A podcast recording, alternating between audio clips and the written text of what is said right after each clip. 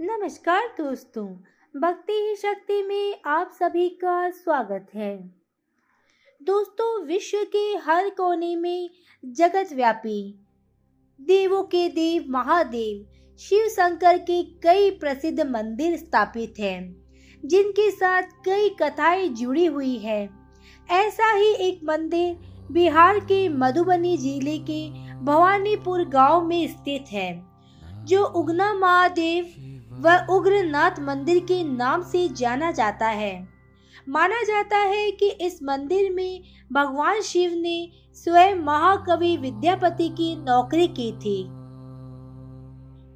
सन तेरह में जन्मे महाकवि विद्यापति भारतीय साहित्य की भक्ति परंपरा के प्रमुख स्तंभों में से एक और मैथिली के सर्वोपरि कवि के रूप में जाने जाते हैं। भगवान शिव के बहुत बड़े भक्त थे।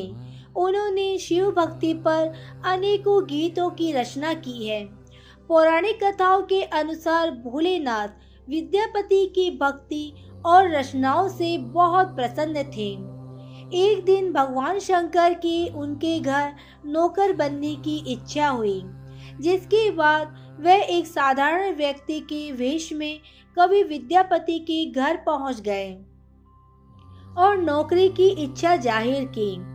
कभी विद्यापति की आर्थिक स्थिति ठीक न होने के कारण उन्होंने उगना अर्थात भगवान शिव को नौकरी पर रखने से मना कर दिया।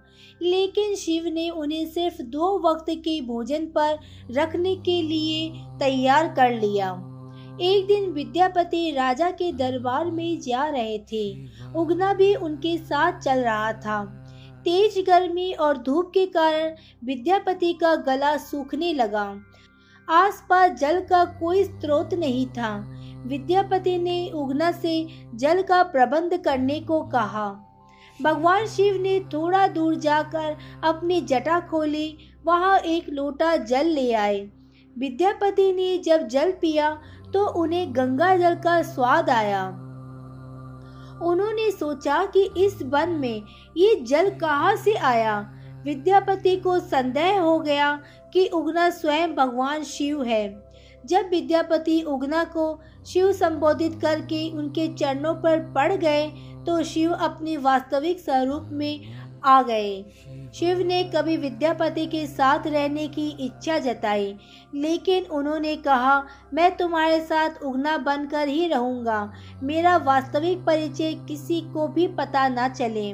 विद्यापति ने भगवान शिव की शर्त मान ली, लेकिन एक दिन उगना द्वारा किसी गलती पर कवि की पत्नी उसे चूल्हे की जलती लकड़ी से पीटने लगी।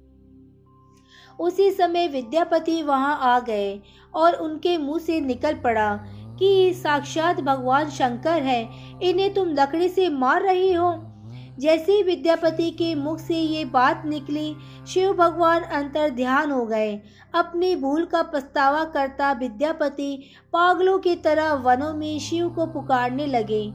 अपने प्रिय भक्त की ऐसी दशा देखकर भगवान उनके समक्ष प्रकट हो गए और उन्हें समझाया कि मैं अब तुम्हारे साथ नहीं रह सकता। परंतु उगना के रूप में जो तुम्हारे साथ रहा, उसके प्रतीक चिन्ह के रूप में, अब मैं शिवलिंग के रूप में तुम्हारे पास विराजमान रहूँगा। उसके बाद उस स्थान पर शिवलिंग प्रकट हो गया। उगना महादेव का प्रसिद्ध मंदिर वर्तमान में मधुबनी जिला में भवानीपुर गाँव में स्थित है। उगना महादेव मंदिर के गर्भगृह में जाने के लिए छह सीढ़ियाँ उतरना पड़ता है। ठीक वैसे जैसे उज्जैन के महाकाल मंदिर में शिवलिंग तक पहुँचने के लिए छह सीढ़ियाँ उतरनी पड़ती है। उगना महादेव के बारे में कहा जाता है कि ये स्वयंभू शिवलिंग है। यहाँ शिवलिंग आधार तल से पाँच फुट नीचे है। माघ कृष्ण पक्ष में आने वाला नरक निवारण चतुर्दशी मंदिर का प्रमुख त्यौहार है। वर्तमान उगना महादेव मंदिर 1932 में निर्मित बताया जाता है। कहा जाता है कि 1934 के भूकंप में मंदिर का बाल भी बाका नहीं हुआ। अब मंदिर का परिसर काफ़ी भव्य बन गया है। मुख्य मंदिर के अलावा परिसर में यज्ञशाला और संस्कारशाला बनाई गई है। मंदिर के सामने सुंदर सरोवर है। पास में ही एक कुआँ भी है। इस कुएँ के बारे में कहा जाता है कि भगवान शंकर ने यहीं से पानी निकाला था। काफ़ी श्रद्धालु इसका पानी पीने के लिए यहाँ आते हैं। जय बाबा भोलेनाथ। आज के वीडियो में बस इतना ही। अगर आपने मुझे अब तक सब्सक्राइब नहीं किया है तो सब्सक्राइब ज़रूर करें। कमेंट और लाइक करना ना भूलें।